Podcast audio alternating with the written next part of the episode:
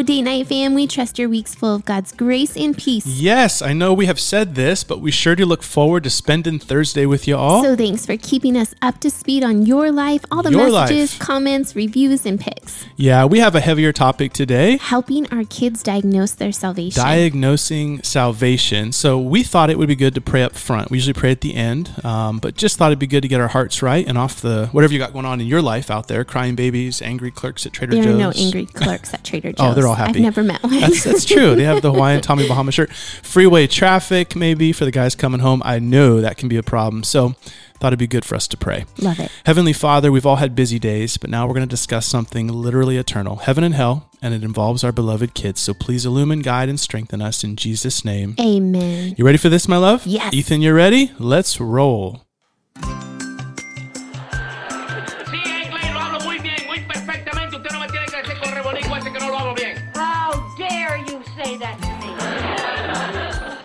Did I? I don't know, but how? Did you see today that someone posted the actual clip? No. I think it was Renee. She posted the actual clip from, she found it from I Love Lucy. Oh, that is funny. I love Yeah, that. she tagged you. All right. In just a second, we are going to give some Bible basics on diagnosing salvation. Um, but first, let me give a little bit of background. A few weeks ago, I was talking with an older couple, and they were sharing about their grown kids. And they were really, really devastated because, to use their words, they'd raised them in the church, in Awana, the homeschool co op, the whole thing. And their kids had walked away from it all, rejecting mm-hmm. Christ, LGBTQ, the, the whole bit. So they got really emotional, sharing how the same thing was happening to all their friend group and how they were just kind of mourning. I mean, the whole group of them in their 70s saying, you know, how did this happen? Why did it happen? The whole deal. Wow, that's heartbreaking. It is. So that got us thinking about this subject, um, which is really a foundational subject for every Christian home our child's salvation. Um, it's pretty rare to find a family where everyone's walking the narrow path and does all the way through, especially into the young adult years, fully assured of salvation. Um, And for we Christian moms or dads, this will be the thing that keeps us up at night, Mm-hmm. especially as the kids crest through high school and probably even college. Yep. So before we jump in, let me give a couple of books. So as we're going through this, which we're going to go through it fast, um, like we typically do, and you say, "Hey, I want to go deeper on these things." Um, here's a couple good ones. The first one is "Assurance: Resting in God's Salvation" by William Smith, and another, uh, more popular, John MacArthur, is "Saved Without a Doubt." And one more is Assured by Greg Gilbert. Yeah, which is more next generation and smaller. So, just real quick, a bit of silver lining here. Um, and and this will sound backward, but bear with me. I, I think this is important. Everyone knows that we in our lifetime have witnessed the collapse of what we could call a Judeo Christian worldview here in our country. Uh, I mean, example would be we're watching women who call themselves men shoot and kill Christian elementary students a couple weeks ago. So, society is pagan again. Um, and I doubt last week anyone walked into a Starbucks, for example, for Easter and saw a He's Risen cup for Easter, you know? Nope, didn't see that. no. You know, but there's a silver lining. And that is that it's no longer popular or easy to be a Christian anymore. So naturally, people who claim to be Christian have counted the cost, and they most likely probably are. Whereas when we were growing up, it was common for most of us to call ourselves Christian, whether we were saved or not. Yep, until 2015 ish. I mean, 70% of the nation still identified as, in quote, Christian. But that's all changing. It is. And I don't want to keep banging the same drum, but those numbers were buoyed by the easy believism taught in the evangelical church and walking the aisle and all that stuff for 50 years. What do you mean? Well, I've talked about it a lot, so I don't want to. I don't want to go there again. But if you if you ask most people today how they know they're Christian, they're going to say, "Well, I've always been one," or "I believe in God," or "I prayed the prayer," or "came forward at camp," or something. So, you know, or I go to church. That might be another one. And that isn't biblical evidence of Right. conversion. That's why I call the new state of things, as difficult as it sounds, a silver lining, because there will be more clarity about who's of the world and who's of Christ nowadays. I mean, it reminds me of the old Roman letter by Pliny to Trajan describing, you know, in his words, the weird Christians. They, I think he said they were accustomed to meet before daylight, and they they recited songs to someone called Christ, and they bound themselves to sacred oaths and that whole deal. Mm, I love that. And he goes on to describe these, you know, I took two young gals captive, I tortured them, but they wouldn't recant. So I think that's an example. The silver lining of all this, for example, is if you're living in Rome, there's clarity about who's a Roman and who's a Christian. I mean, who's living the pagan life and who's living the, the Christian life. And it's clear. Yeah, that's what we want for our kids and ourselves is clarity from God's word about why we believe what we believe. What does the Bible say about being a Christian? What does the Bible say about characteristics of a Christian? So if anyone's wondering, that's why we're doing this pod. What does the Bible say? Um, when it comes to faith, we want to use God's objective word rather than subjective opinion, scripture, not sentiment. Because when we die, think about it. we're we're going to stand before God in judgment. He's not going to say, So did you think you were a Christian? Oh, mm. good. Come on in. I'm glad your way worked too. That's not what he's going to do. He's going to judge us by his standard.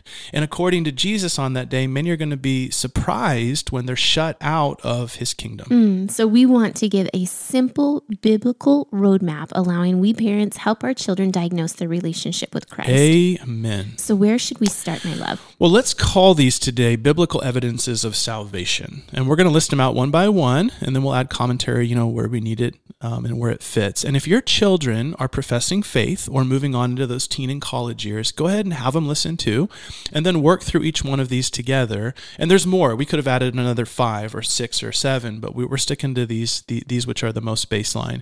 And then let that spark conversation in your home with your kids. Okay, would you like to start? No, would you should start. Okay. Evidence number one of an individual being a Christian is awareness of and sorrow over personal sin.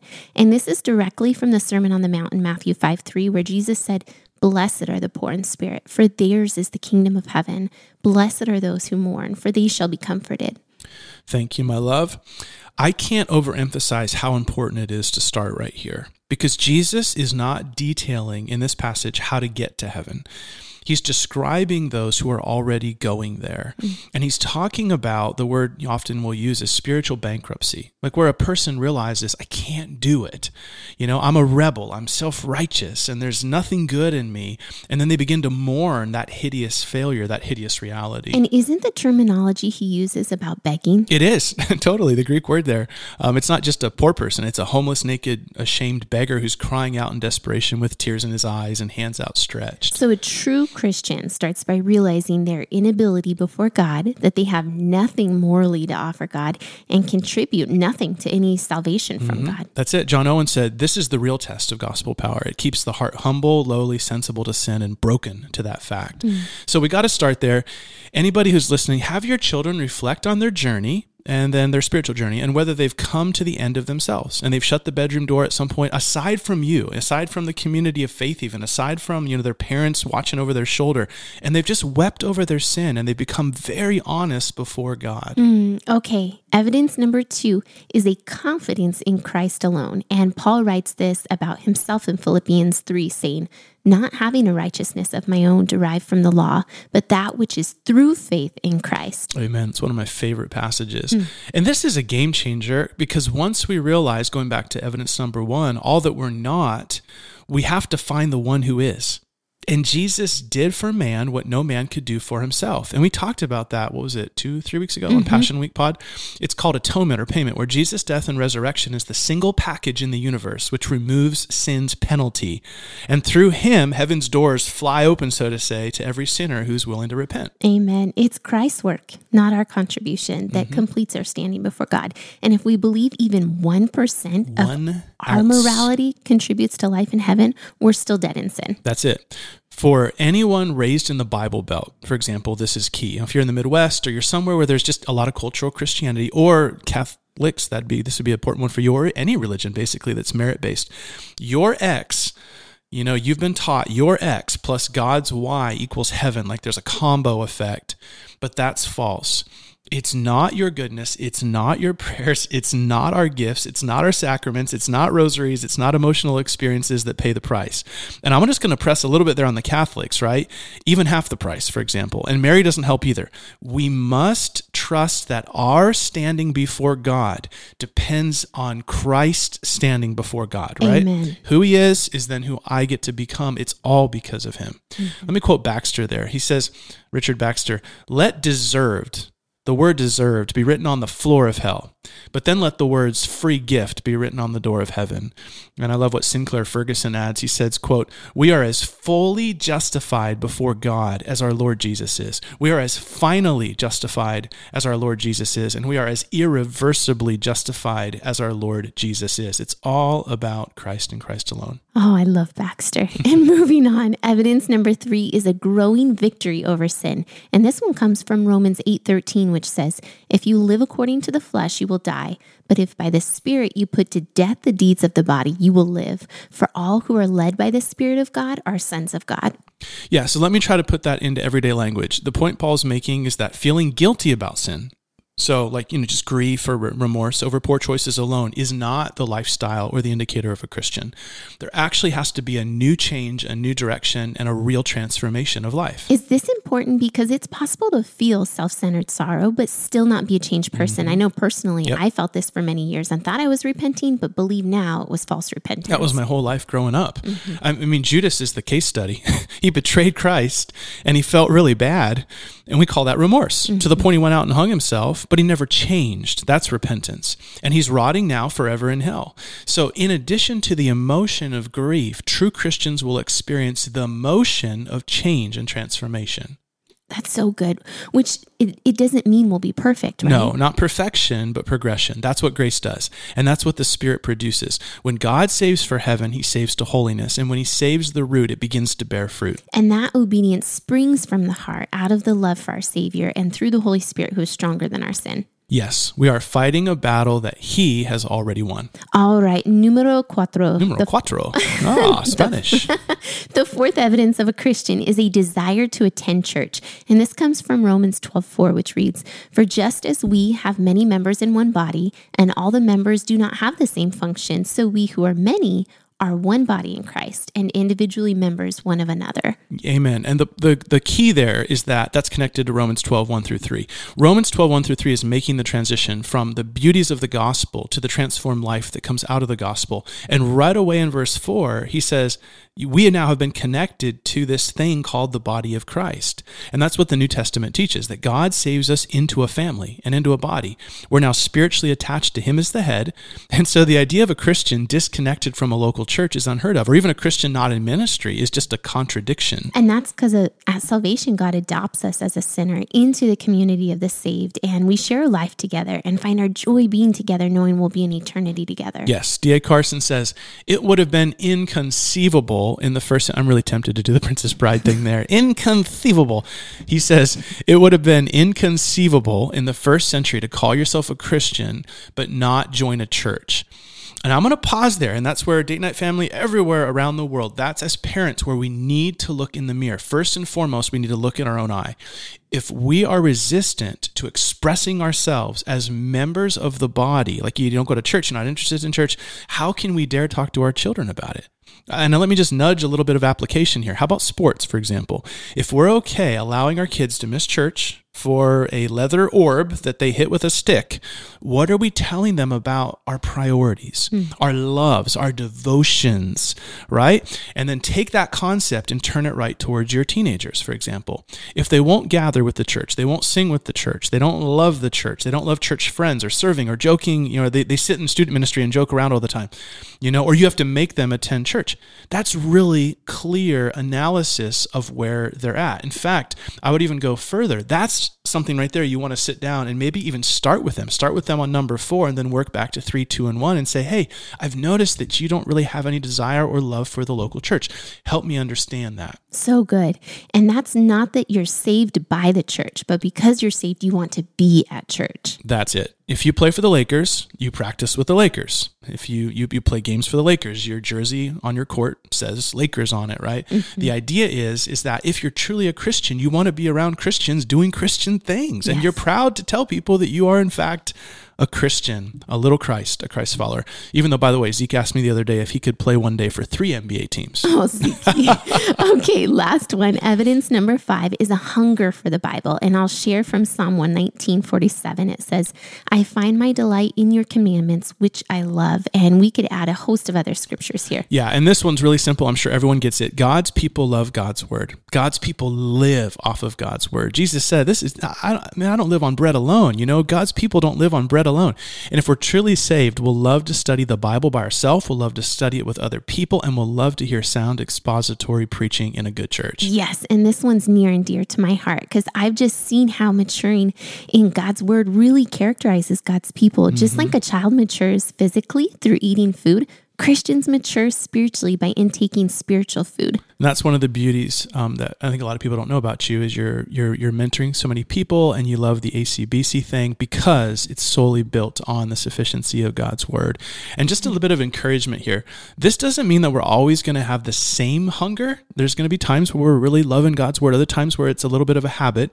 The point is is that our overall pattern will be enjoying God's word and we'll never flatline or fade away. Amen. And over the years, the hunger grows because it's an infinite word and there's no end to its beauties and glory. Amen. I'll quote J Mac here. He says, Scripture does what psychoanalysts, meditation, philosophy, or history books can't do.